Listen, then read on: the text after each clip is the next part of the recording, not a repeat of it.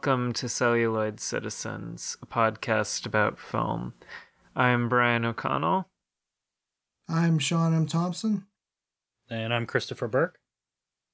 And today we're going to be talking about Trouble Every Day, a 2001 French English language erotic horror film, uh, directed and co written by Claire Denis, starring Vincent Gallo, Tricia Vessey, Beatrice Dalle, Alex Descas, and Marilu Marini uh, scored by Tindersticks, uh, a band, I believe, and shot by Agnes Godard, the great cinematographer.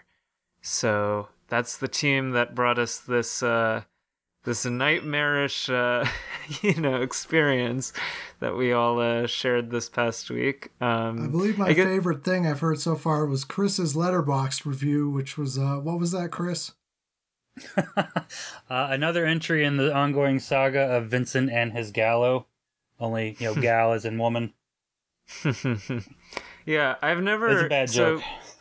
It's it's funny. I've I've never actually uh, seen Vincent Gallo in anything. I think this is the this is my introduction to his. Um, Like I know I haven't. Yeah, I actually I haven't seen the full movie, but I know he was in Brown Bunny with Chloe Sevigny because there's that infamous. um Well, there's a BJ scene in it that was like real. Hmm. It was real, yeah. oof. I uh oh, I'm and it's looking him, at his. I mean, that's the you know. Yeah, I, I it's think they were in a relationship at the time, and like, Yeah, but, uh, you know, I, I read even about it at the time. But yeah, it's different, definitely. Uh, he. I think he had like a, a sort of bit part in Goodfellas. That might be the only thing I've Did seen. he? it. I can't remember. Now. I'm looking at his I at his believe it. Yeah, he filmography. Yeah, he's uh, in Goodfellas. He's Henry's '70s crew number three. So that's uh, that's Very high role. up. Yes. Um, but anyway, but it actually so, but this isn't my first uh, Claire Denis film. She's the director. Um, uh, very, you know, uh, well regarded and established director. Um, and I guess to kick it off, I was wondering, you know, for both of you, is this your first film that you've seen by her? Have you seen any of her, you know, any of her other stuff? I know her most, you know, recent and maybe most uh, culturally known film right now would be High Life. But I mean, have you seen any of them? I'm just curious because this is interesting when compared with her other films, although it's obviously interesting on its own enough. Um, I had seen High Life, but that was about well, actually, that was recently. That was within the last six months. But Mm. that had been the only thing I'd seen before this. Uh, Chris, have you seen any of her? Yeah, films? I, I will. Uh, I will try to keep this brief. I actually have a little bit of a history with this movie because I've been meaning to see it for like Hmm. a long time, and I ended up seeing a previous, a, a different Claire Denis movie as my first of hers just like a month ago. So uh, Uh, I watched ba- I watched her movie Bastards um, from I think 2014 about a month ago, and I I really enjoyed that. But I, I wouldn't say that I loved it. Uh, Hmm. I liked Trouble Every Day more. But the thing is that I've been meaning to see Trouble Every Day since almost when it came out back in the early 2000s. Um, yeah. I can't remember how I first heard of it. Uh, this might be one of the longest things that's on my to watch list that I've knocked out recently. Uh, because when I was in high school, if you were interested in independent film, you were required to be a fan of Buffalo 66 at that time. And that's a really Oh. good movie. I still stand by that movie as, as a really good film that you, that people should watch. Um, but I loved it, and so I kind of paid attention whenever I saw Vincent Gallo's name come up. And I either reading about something he was involved in is what put me onto Trouble Every Day, or I may have first heard of it from reading about like new new French extremity films Yeah. uh, because I've seen it associated with that too. And you know, Brown Bunny came out around the same time I started hearing about New French Extremity. Uh, so you know, there there's a couple ways that I could have actually gotten this on onto my radar, and I don't remember Yeah. which one it is. Yeah, uh, this is actually. We talked a little bit on our torture porn episode about uh, New French Extremity, you know, with regards to martyrs and, uh, you know, earlier with Irreversible. But um, this is actually one of the foundational films of the New French Extremity because uh, it, was, it was one of the ones mentioned in that very critical essay by James Quandt that uh, coined the term. And I, it's interesting because this film, Trouble Every Day, I mean, Claire Denis is a very highly acclaimed director. Um, I think the consensus is, you know, her film Beau Travail from the 90s, which I love, um, is, you know, considered one of the best films of that decade and everything. Um, and she typically gets, you know, uh, enthusiastic response, but Trouble Every Day at the time of its release was absolutely excoriated. It was, you know, it was a failure. It was silly. It was, you know, is somebody Silly? Yeah, silly. I don't know about the That, that part. one yeah, like- that defies belief. Some people said it's a silly movie, and uh, the New York Times review, and what has to be one of the laziest uh, descriptions of this film I could possibly imagine, said it's just Dracula with pretensions, is what they described it as, which is That's just deranged. absurd. Um, I don't know. I, I'm I'm still kind of figuring out how I feel about this movie myself, but I was really shocked to see the um I don't know the the backlash to how it was received, especially since it's by such a major Well, I mean, filmmaker. I think the whole point of this film is that it's taking on vampirism from a more realistic approach. Like, well, sort I of, don't, I yeah. don't really see the Dracula part because that's, you know, It's that's not like the supernatural version. No, I mean it- the yeah, thing. it's anti-romantic too in a number of ways. oh Um, yeah, oh yeah. At least in terms of like literary style or whatever. You know, there's romance in it, but it's not.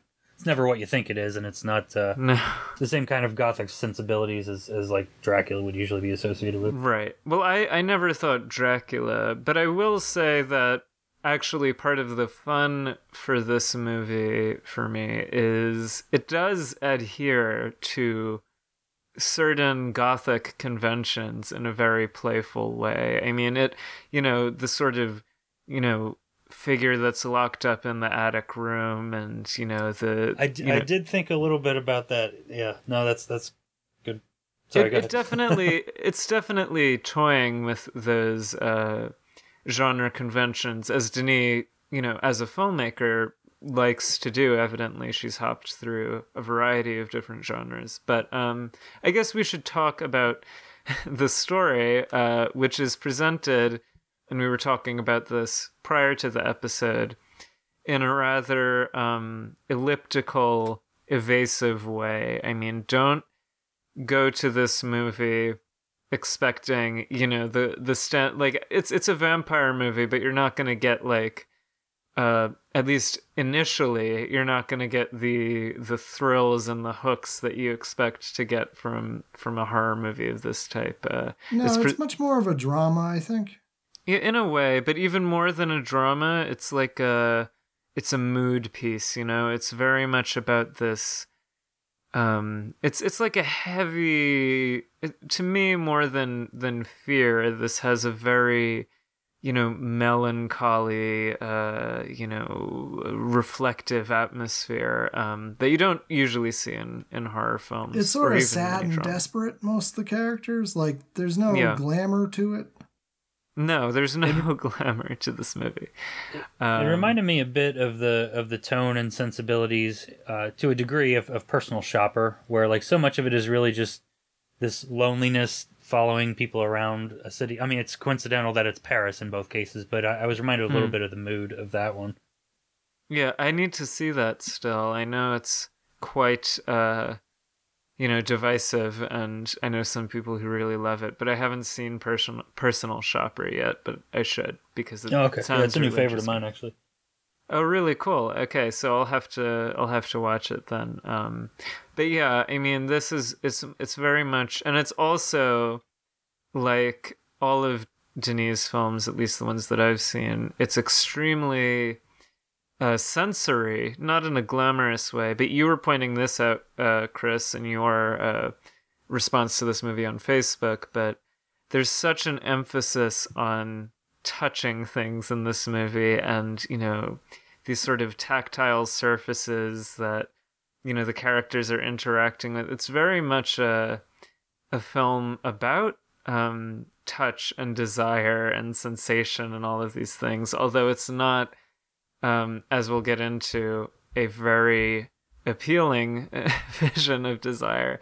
Um, but I get, let's take it from the very top before we even get to know these characters that we're going to be following. We get this brief pre-credits scene of this I don't think it's it's Vincent Gallo and Tricia Vessey um this couple that's sort of embracing and kissing each other right? And then we we fade to this sort of very beautiful impressionistic view of like the water under the bridge and it's like sunset and silhouetted and then it has the title trouble every day.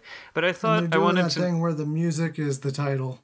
Yes yeah it's a it's a title song. I think it might be an original song. Um i don't know but uh it's it, it, it was uh written for the movie evidently um and what do we think i mean i thought it was interesting to start in this way with this couple that isn't evidently related to the main action in any way. Um, what do we think of this opening? Why do we think, you know, Denis chose to start this gruesome story in this way? Any any guesses? Any thoughts? I think a lot of what the film is attempting to do is to get at the animal nature of desire. Hmm. Yes. I think I this agree. is evident because there's a number of shots with dogs. Oh yeah, there Um, are. Yeah. Huh, yeah. And it, I mean, you know, just down to like uh, the mixture of um, sex and violence, for instance. Right, right, right, right, right, right. Well, yeah, and I mean, you see this. I love that the film plays up the ambiguity of this in a way, but um, you see both in this opening and in subsequent scenes, whether they're between uh, Vincent Gallo's character Shane Brown and his wife June, or um, between Beatrice Dalle's character and various other people. Um, uh, but you see that there's this intentional ambiguity played up in the kisses, you know, where they're um, they're they're kisses, but they're not tender in a way. They're sort of intense and almost hungry, um, which becomes literalized obviously later. But you know, like even on the uh, it might be on the plane or it might be when they get to the hotel, but when uh, Vincent Gallo's character is I think it's in the hotel, he's checking in to a Paris hotel with his wife. He starts kissing her arm and there're these sort of quick almost, you know, you know, ravishing kisses like up the whole length of her arm. Um, and I really visually on a visual level I enjoy that the film is sort of intentionally playing up this this ambiguity between the you know the the the act of love and maybe something more assertive and unsettling um i mean what do you guys think any because that's a i would say fairly frequent motif in the film Yeah, I- think that's the the idea of recontextualizing the act of touch, especially in that example you're talking about. I think is really what you know drives the movie and, and relates exactly to what Sean was saying about the film exploring the connection between you know desire and, and this kind of violence or you know the animal nature of desire or however you want to think of it. But uh, I also you know I, I also want to say I, I like that you used the word impressionistic uh, to describe Yeah. kind of the opening, and, and I was trying to find the right word for it, and that one just eluded me for whatever reason. But that's perfect. Uh, and I I think you know talking a little bit about the the uh, sort of anonymous makeout scene that opens it up. I actually went back and rewatched that because I was wondering about it. Like, was that somebody that we met later on at some point? Because I couldn't remember, and I don't think it's anybody connected to the rest of it right all, yeah as far as I can tell. And I, I think that's that had me confused for a bit. But I think just hearing uh, some of the discussion so far has kind of prompted me to think that it's it is trying to extrapolate what is happening with the core set of characters out into the broader world and and making that comment that Sean mentioned. So I, I think that that's really helped crystallize that opening for me. I mean, I think it's important also to note that we never really see the faces of the two lovers in the car. They're sort of Yeah, I think one like, of them has blonde hair. Is all you can really tell yeah, about the but woman. there are these these uh, vague people we don't really get to know, and all we see is just their sort of like desire for each other and like just how they're just going at it and touching each other and rubbing each other and kissing each other. Yeah, it's it's very, and I think I'm I'm actually checking right now. By the way, just as a uh, as a as a tip to our listeners, uh, we discussed this before the episode, but um, this movie is very hard to find, uh, and we we watched it on our our old friend fedupmovies.com, which is uh, very reliable for this sort of thing, but obviously try to get it elsewhere. Um, I believe it's on mic. I didn't know Microsoft had movies you could rent, but it's on Microsoft. um, yeah, but I mean, anyway, I was just checking it, and somebody pointed out in one of the reviews I was reading, and I think they're right, having looked at it um, a second time, is that the man in that opening sequence has this necklace, and it's a necklace that looks like it's made of teeth, right? Like like fangs or molars or something, right? So already that that's a that's an important detail that I I certainly didn't notice it when I first watched Oh, it. yeah, I definitely didn't notice that. Yeah, I But- missed that. Yeah, these have- she. I mean, Claire Denis definitely puts a ton of detail into that. Like, I've noticed that there's stuff that I didn't catch, you know, in the other movie of hers that I watched that I still sometimes think about. Right. There's there's a lot of clever moments in here. I mean, I'm getting ahead of myself, but there's a great scene where Beatrice Dalle's character is out um on the prowl as we later learn, and she sort of lifts her jacket in an ecstatic sort of gesture, right? You know what I'm talking about where she like Yeah, lifts yeah. and it looks like bat wings. Like that's that's what the image, at least that's what it reminded me of, right? I And think I that's fe- intentional. there there has there's a lot of almost like visual puns like that in this movie um of these sort of almost jokey but but obviously very serious at the same time allusions to obviously vampirism and cannibalism but also just uh, consumption and predation and all of these uh, various elements that are you know the film is focusing on um but i guess we should get into the the initial scenes, right? Um, I mean, I'm a little fuzzy on the specific I mean, chronology. I think it. yeah, go I ahead. want to say it goes directly from the couple in the car, and then we have the impressionistic opening with um The water. with the water and Yeah, the beautiful. sun rise or set. Um, I think it's set, but um, I think the next thing is uh.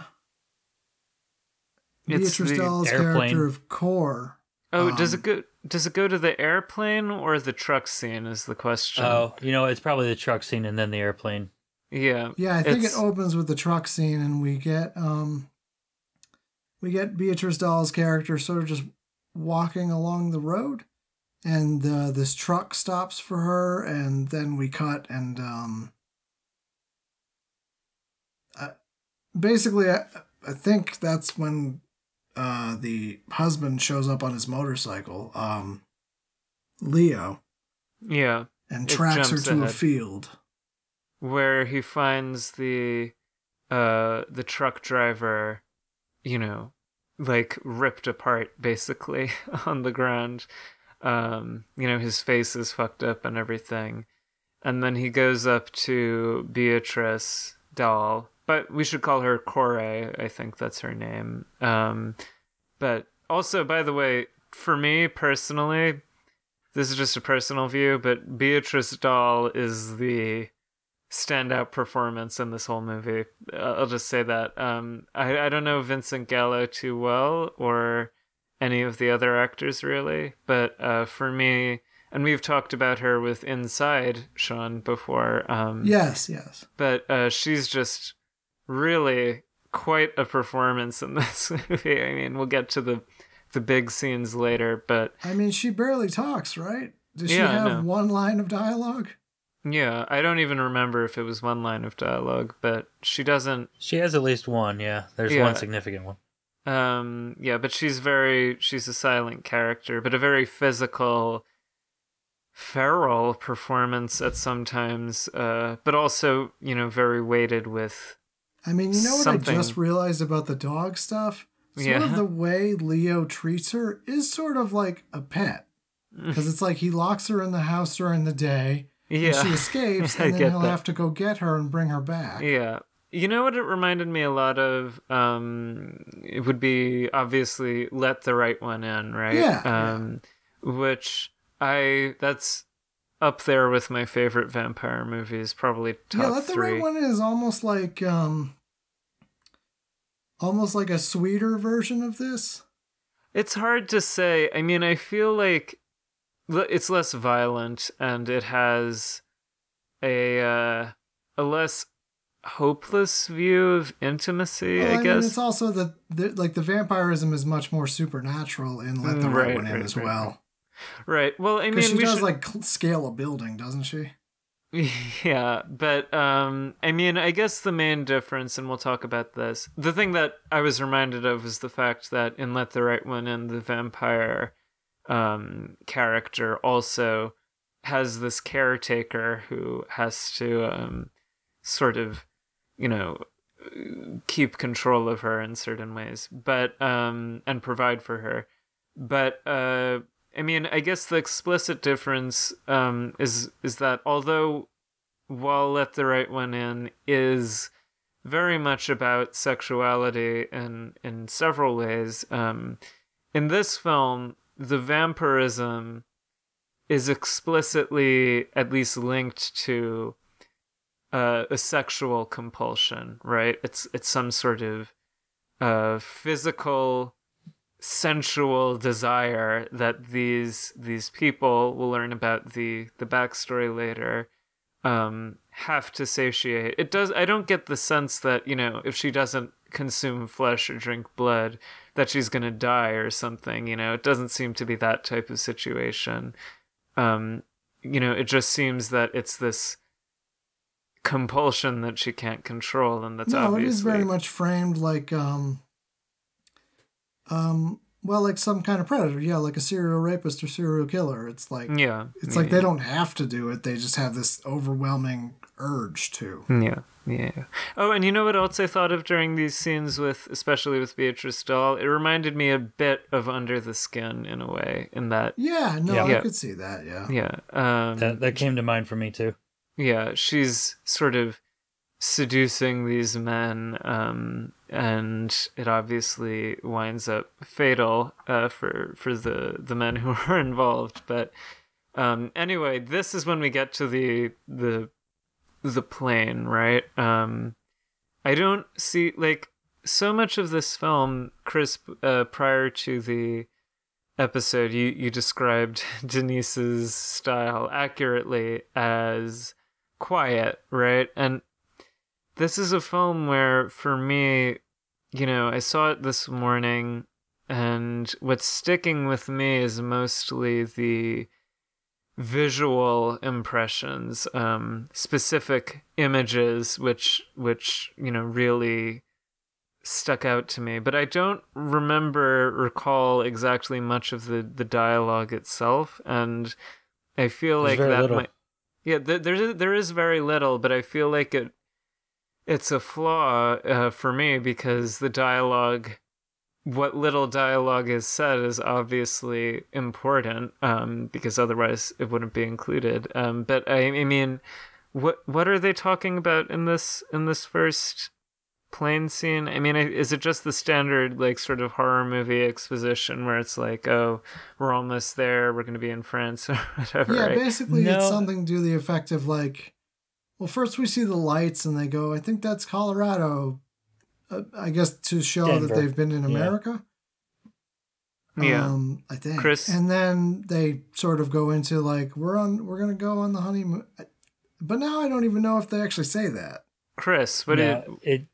I, I re- went back and rewatched some of that because I, I had some questions myself about how to interpret those opening moments and and what they talk about mainly is happiness. Are you happy? And and I do think that mm. that's part of a conversation that is extended throughout the film that that gains a different significance as we recontextualize things. So I do think that the dialogue that's there, you know, on a first watch, it kind of does seem just like a new couple, lovey-dovey kind of talk about life.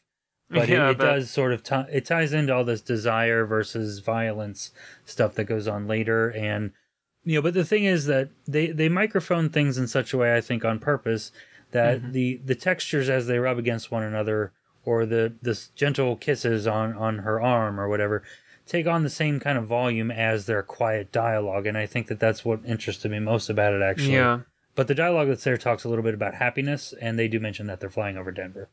Yeah, it's it's very much. I mean, what you're talking about. Uh, it, it situates the dialogue, which most movies don't tend to do, within a much broader network of sound and sensation. And there is a certain.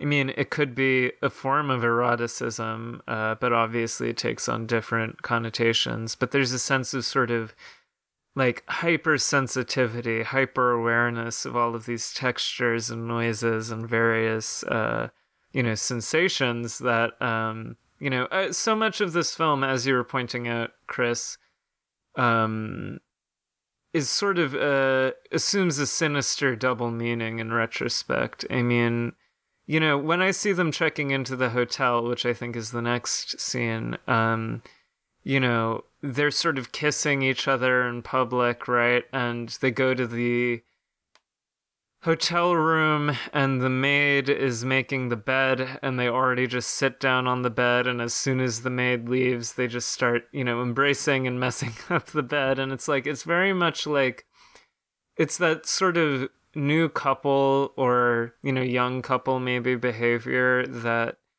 seems very obnoxious and annoying to those you know like i was rolling my eyes a little. I'm like oh but I so think it's important that we mention the way that because um let me yeah. get the name. I mean, the way that June uh, Tricia Vessey's character plays it is like a young woman in love, but the way right.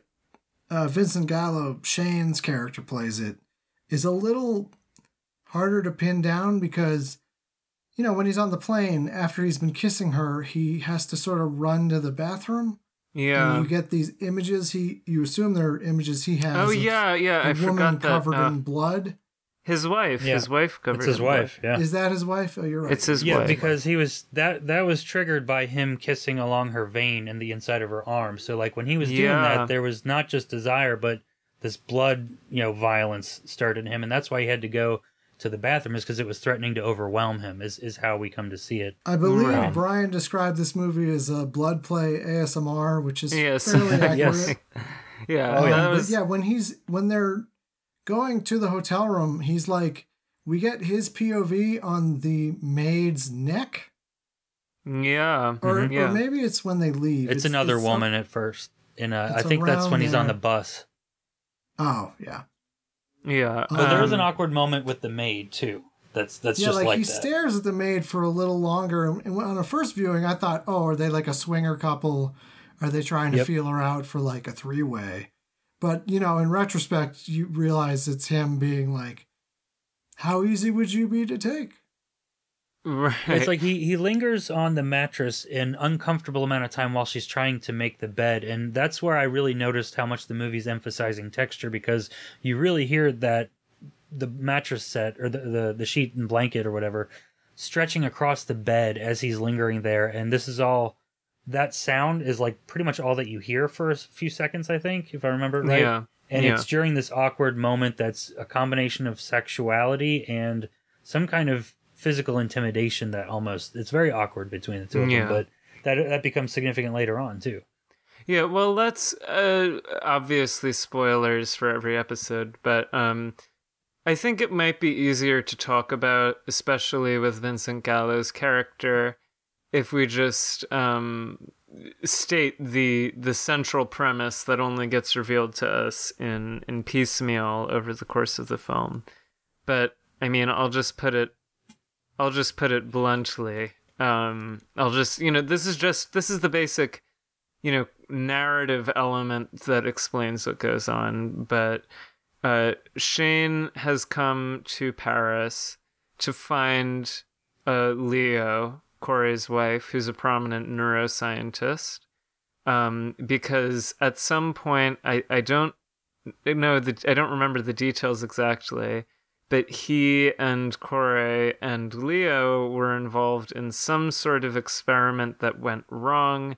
I think it says it was to increase libido, um, or you know something related to libido at one point, but it has it it has turned both Kore and Shane into these, you know, quasi vampiric, cannibalistic, uh, you know, bloodlust uh, people. Um, they're not they're not monsters or anything. It's just some sort of biological compulsion that's been instilled in them by whatever happened, um, and that's why the the romantic intimacy, the seemingly romantic intimacy of Shane and his wife and his glances at the maid and women on the bus, um, you know, uh, takes on a very uneasy double meaning when viewed in full knowledge of this twist, because obviously every, you know, erotic glance for Shane is a uh, also a murderous glance. So it's um that's that's just I just figured it might be easier to discuss specific aspects of this with that just on the table. I mean, I didn't actually yeah. piece together that he had been part of an experiment. I thought he was going there to meet with the doctor because he knew he had this inclination towards violence when he was aroused, and that this doctor had been doing the same kind of um, research, experimentation maybe. and uh, research. Yeah, I'll admit, I mean, I know the clues are there in the film, but I I actually had to read a little about the film to get the full picture. Um, but is that right? Is it is it an experiment, Chris? You'd probably you'd probably know better than me. uh, yeah, there, well, there's still stuff that I am a little confused about, but we do learn that Dr. Semeneau was basically expelled from the scientific community for some kind of plant-based experiment in which he was testing stuff on humans. Uh, that much I think was made clear. They I do remember a news article they showed did mention libido, but I don't really remember much else beyond that. Uh, I had the impression that there was either a love triangle possibly between the three of them, or that they did know each other to some degree. Well, but yeah, I, I don't remember exactly how. Because at one point, Vincent Gallo, I think it might be the longest stretch of dialogue in the film, but he explains that he was obsessed with Kore at one point. Now, how much of the truth that is, um, and how much of it is just a cover up for the real nature of his his search is unclear. But um, it definitely seems like he at least knew of her, and probably I you do get the sense that it might have been a love triangle, certainly.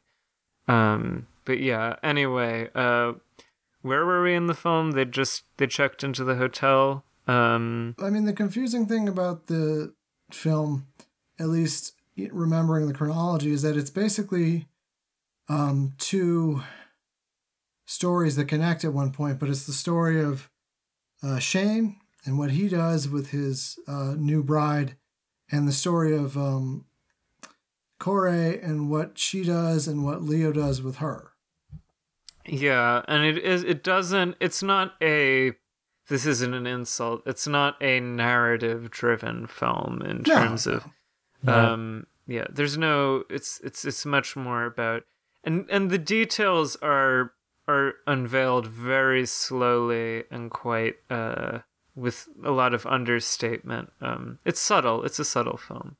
Uh which might make it tricky for us to um, well, yeah, I um, think, but I think the next chronologically, the next thing is, um, oh man, I think the next is we establish that uh, Kore is, um, in the bedroom, and that the bedroom is uh, Leo locks it up.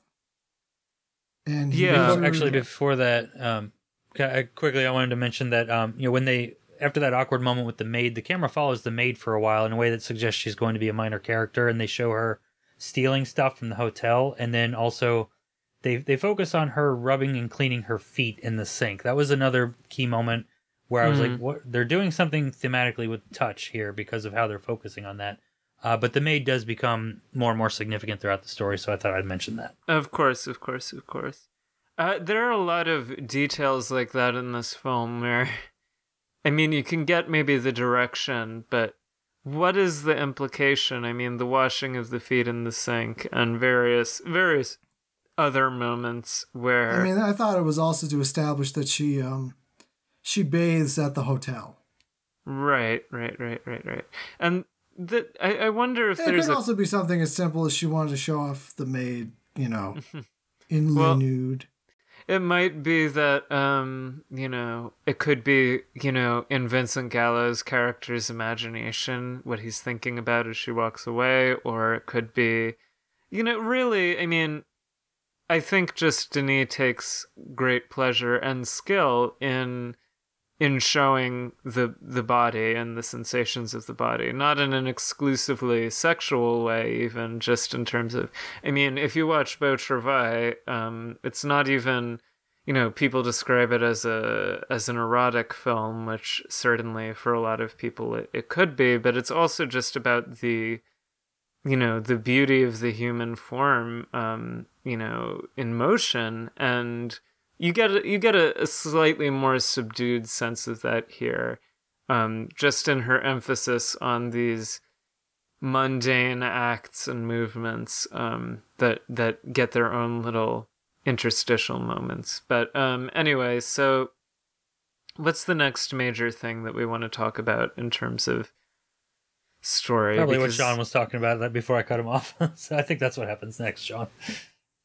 Oh, what was Sean talking about? Uh, before the, well, with the woman, the woman, uh, you know, Corey being confined to her bedroom. the, um, so yeah, I cut Sean off because I wanted more to or give you that less in detail. in her uh i guess with the gothic sensibility this is probably the strongest part uh well they do go to a cathedral as well but um yeah, I love that scene in the cathedral. Um, this is getting ahead of it, but that was really, that was one of the best visual moments for me because uh, June has this green scarf on and it flutters and then it, it blows away in the wind and it's just such a you know i don't know what it has to do with the film's overall project necessarily but it was just as a visual impression i loved that you know the green scarf against the stone of the walls and then just kind of floating away on the air but anyway you were saying about uh you were saying yeah, about I mean, her getting very in the room it's not narratively driven is the thing it's imagery it's about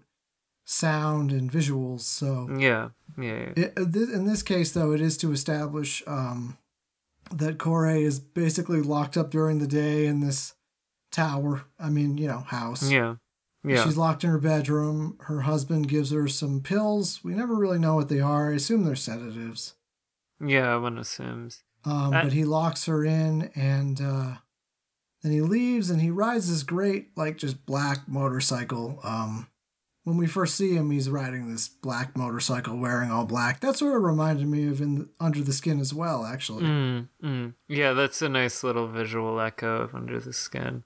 I don't yeah, Same with so personal he- shopper too. Yeah, I I don't motorcycle think riding I around think Paris. Under the Skin may actually have been subsequent to this, though. Probably, right? I mean, Oh yeah, if- by about Yeah, twelve years. no, I mean, this was 2001. Under the Skin was like 2015, I think. yeah, you're right. You're right. 2013, I think. or But yeah, 2013. yeah. But um, yeah. So this is basically to establish, you know, how Corey lives and what the doctor does. That he leaves her at home during the day, um, and then she.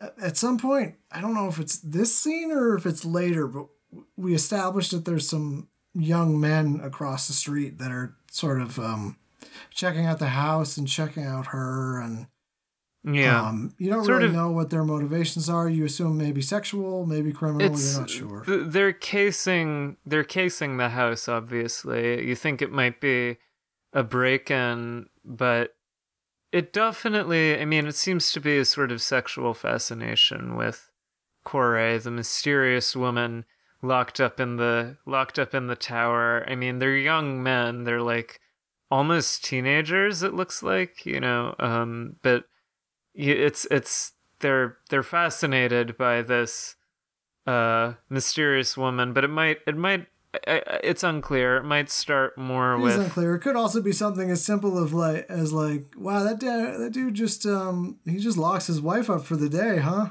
yeah and they they get to you know, we observe the sort of routine of when uh, Dr. Semeneau gets home, when he. I wonder if Semeneau is a pun. I'm sorry, that's really juvenile of me.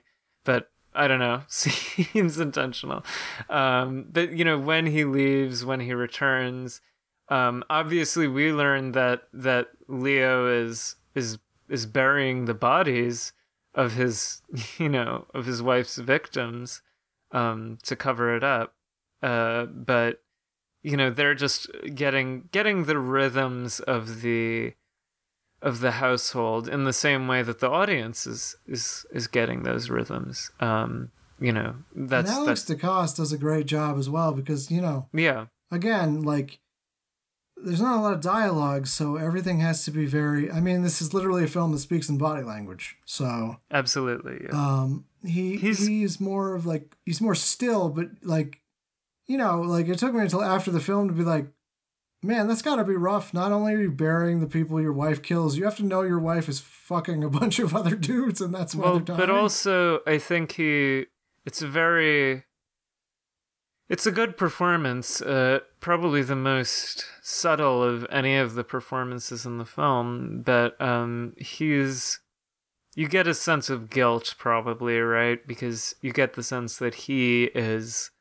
partially, at least, responsible. I mean, that's true. situ- if he wasn't situation. responsible, I don't know that he'd go through this much trouble. Yeah, but he is the guy who fucked with, you know, this experimental situation, whatever it was.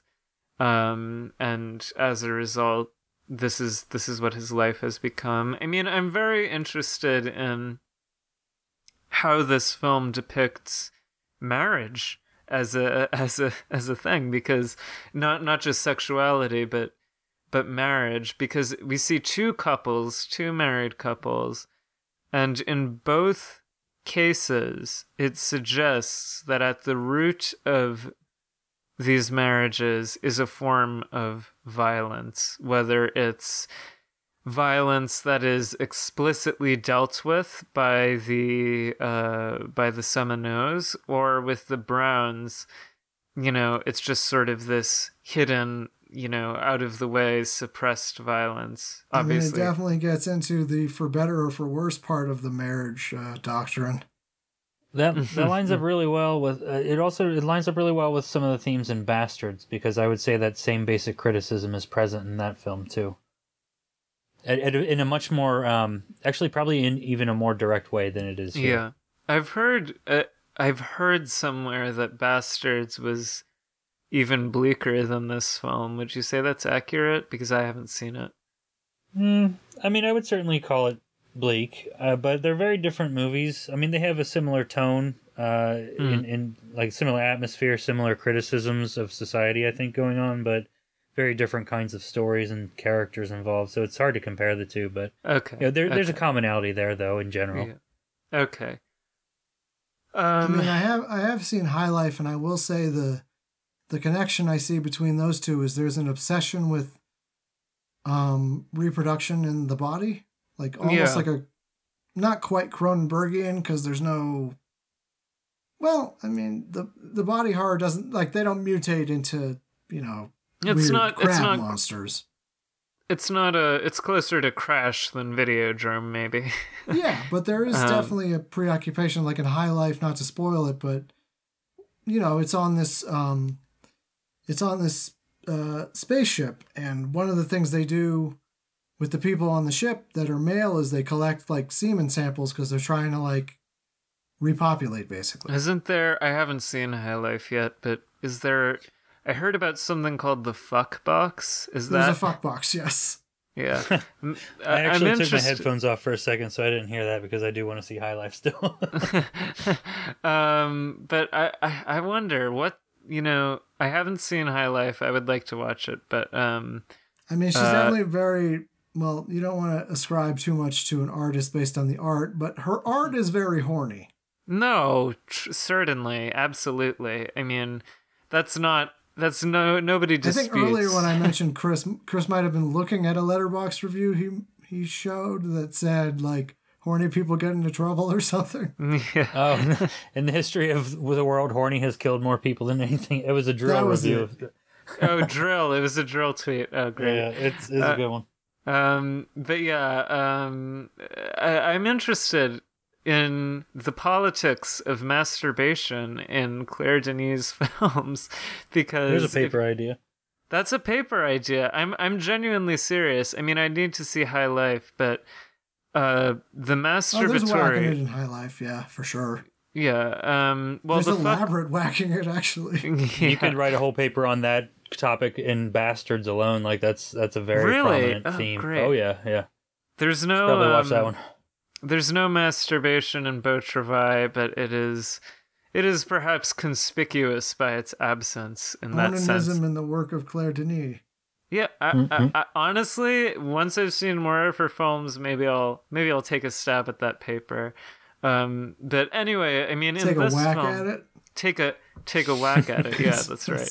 terrible. Um yeah no it's but um i wanted to actually ask, ask uh I I know somebody who thinks that this film and likes the film but thinks that this is a sex negative film.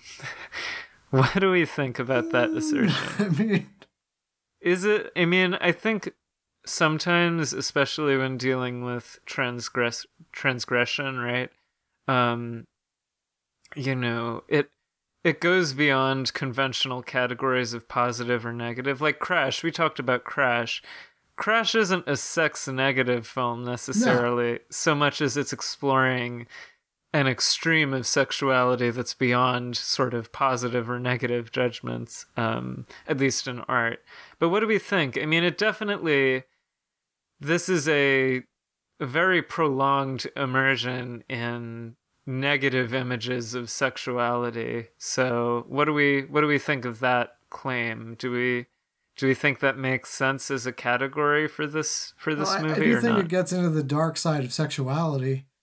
Yeah, yeah.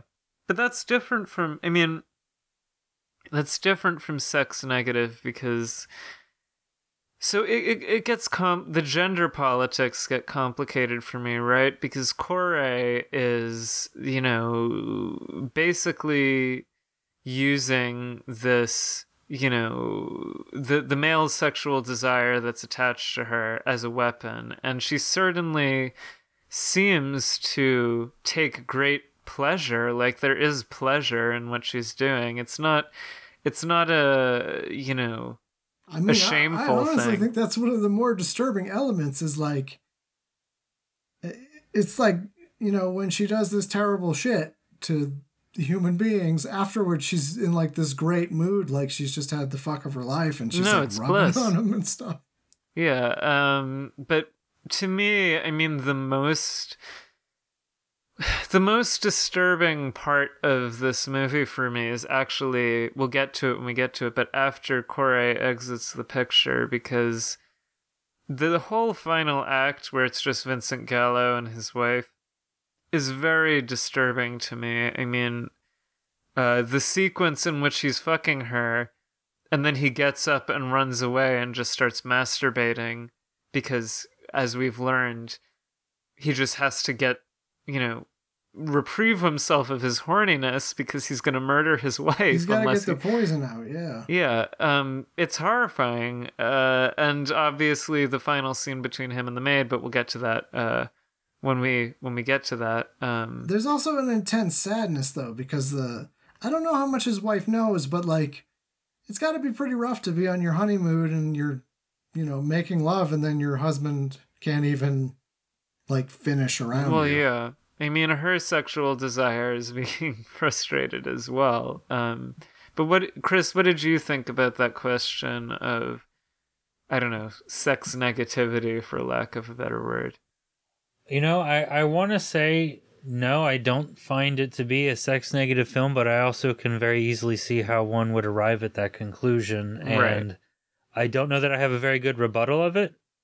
Yeah, Um, but I, I, mean, would think say it'd be a that sex negative film if, if if it was trying to portray more normal people, but it's not. It's trying to portray aberrant people. So Yeah, it, Well- it is specifically talking about this condition as a disease. So I, I think Yeah. that the fact that we're only seeing instances of sex in the context of a disease that makes you violent, I, I think has to be taken into consideration of the fact that that's not, you know, that's not a norm necessarily. Yeah. I mean, they're like, also in they're the world. portrayed like literal serial killers, so you're definitely not supposed to think they're like the heroes. No, no, no. There are no heroes in this movie, but I mean, I, I mean, I, it- I think yeah, go ahead. I I think we have to consider that opening shot in that conversation and you know how is it being contrasted with all the sexual instances that come afterwards and so like we, we have a clear contrast here so but what, what does it mean necessarily and does it how does it tie into the sex negative thing i don't know really but it, it's it's got to be part of the conversation i would say Yeah. I mean, I don't know because the thing is, I feel like okay, so like here's a movie that I would a a movie that I love, one of my very favorite movies, but a movie that I would describe as basically sex negative.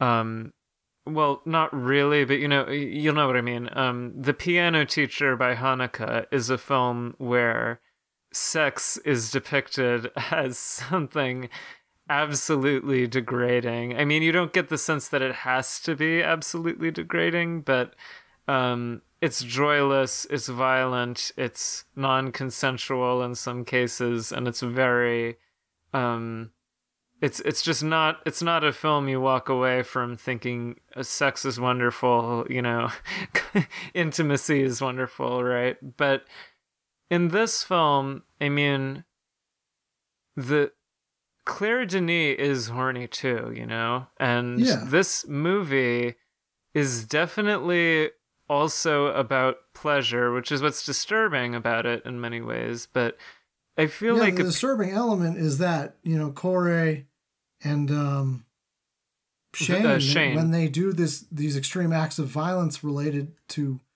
uh, sex, they seem like they're really getting off. it's pleasure. I mean, and I don't.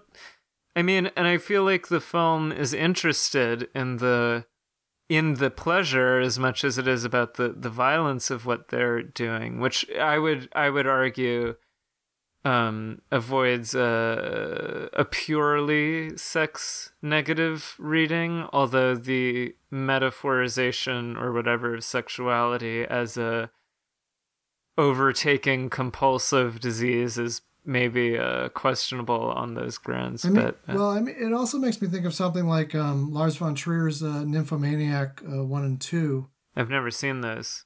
which I, I liked a lot, but um, i couldn't You get know- through them there I, were uh, elements that were sex positive, but it definitely wasn't all sex positive. There was a lot of stuff that lets you see how being a nymphomaniac would definitely screw with your life. Yeah. Um, by the way, uh, we should do at some point uh, an episode on one of Trier's movies because I've only seen, I think, two.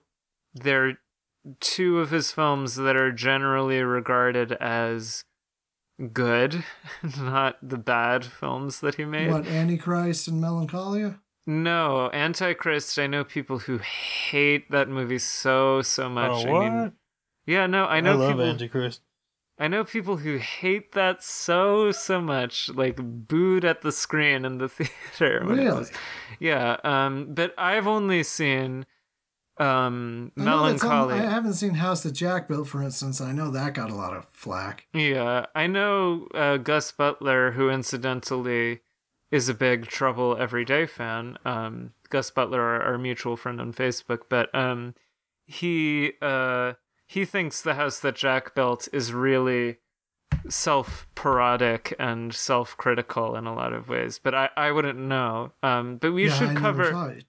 I, I've only seen Melancholia and uh, Breaking the Waves, both of which I liked, especially Breaking the Waves, although I'm in no haste to watch it again. Um, but we should we should talk about one of the ones that's really divisive or something because I don't know. I feel like it would be fun.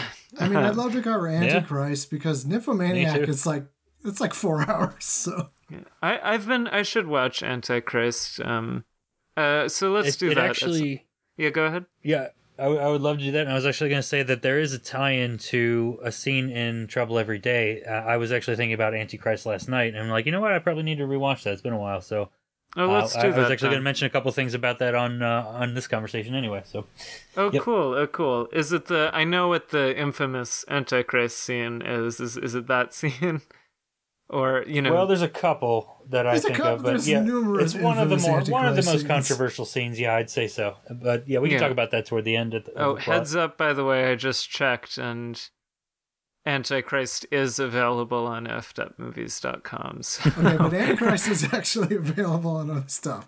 I think I Uh, actually have the criterion of it. oh, Somewhere. really? Yeah. I've been Yeah, curious I have about copy pick. somewhere. I've been curious about picking up the Criterion, but I wanted to I was watch. thinking about it because I saw Green Knight recently, and there's a very prominent fox in it that talks. Oh yes, and have you seen? Are you the only one who's seen Green Knight here? Because I haven't. Chris, I've I've have not you? seen it. Yeah, I'm curious about it. Oh, you did a special feature on I, it. I did a special feature on it, but I do I would cover it again, like as a regular episode.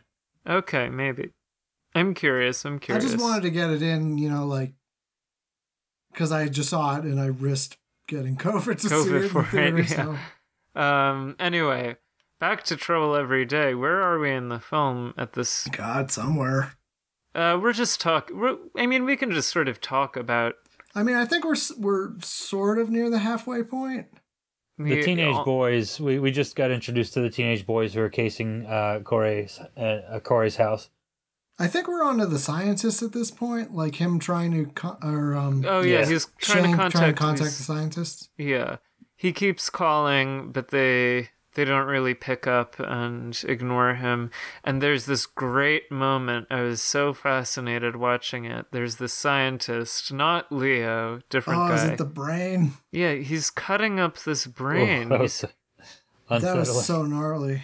I was It watching looked that. like a real brain. Like I think it might be. I mean, I don't know, but I was like, I was totally spellbound. I mean, he's just slicing it up like you would slice up like a loaf of bread or something, and it it, it cuts so cleanly, you know. It's not, and then they're, there's they're, this. they're getting something. I don't know what. Yeah, it's- this was the out, really icky moment. or what. But It's like a, it's some sort of filament where he's sort of peeling it off Ugh.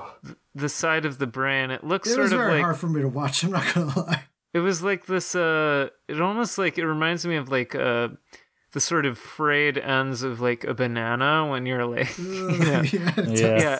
And I was like, what I was really I was less grossed out by it than I was just like fascinated by it because you never see stuff like that. But that was so interesting. What do we think? Because it, the the camera lingers on this moment and this Well, I mean, I operation. think that it's a, a very easy way to establish these people are like experimenting on the brain. Right, right, right. But also, like, look at how clinical and cold it is in comparison with, I don't know, um, certain other scenes and moments. I mean, I don't know. It it felt I mean, like there is a connection with um with the violence of the human body, and um, I guess this would be like the cold professional version of it, as opposed to the the passionate. Hot know. and heated, um, very unprofessional version of it that uh, Shane and uh, Corey perform. what did you think, Chris? What did you think of this moment? Um, I thought that it, it did a couple things. One, it, it basically did a job of analogizing people to like meat or parts or whatever in a way that you know, like in the way that Texas Chainsaw Massacre kind of revels in the idea of the body as meat. Here we've got Right. you know these ideas of des- of desire and violence that are being united in certain ways and here we've got a brain that's very pointedly being chopped up into different sections so i think we're meant to think Yeah. about how is all this sectioned off in the brain and is it even sectioned off in the brain and Right. Like, a movie is that's my going to explore why it's not is my brain really just like a series of slices that you know can Yeah. be yeah but it's it's and it and it's also just as a visual impression it's really it's i'll think about that a lot um just as just as an image um but anyway i mean the midsection of the film is is pretty Oh, fuzzy. can I mention one other thing real quick that I forgot? yes, go ahead. Go ahead. Yeah. Yeah, yeah. So uh, the a little bit back when we first see her being held captive by her husband, she mentions two important things that come up uh, plot wise. One is that first she tries to basically seduce him, and we're not entirely clear on even if they are husband and wife at that point. And so Yeah. like she's overtly trying to use sex to convince him to do something, either to let her go or, or whatever. But then there's also at the end of the conversation, she says she wants to die. Uh, and we, we since we learned that this is all a, a medical condition, a sickness, it's described as. you know, the fact that she's ready to die indicates that she's herself conflicted about some of this, and that ties back into Vincent Gallo's character and his desperation at trying to track this guy down. So, Yeah. sorry, I oh wanted to yeah. get that out of the way because it comes up later.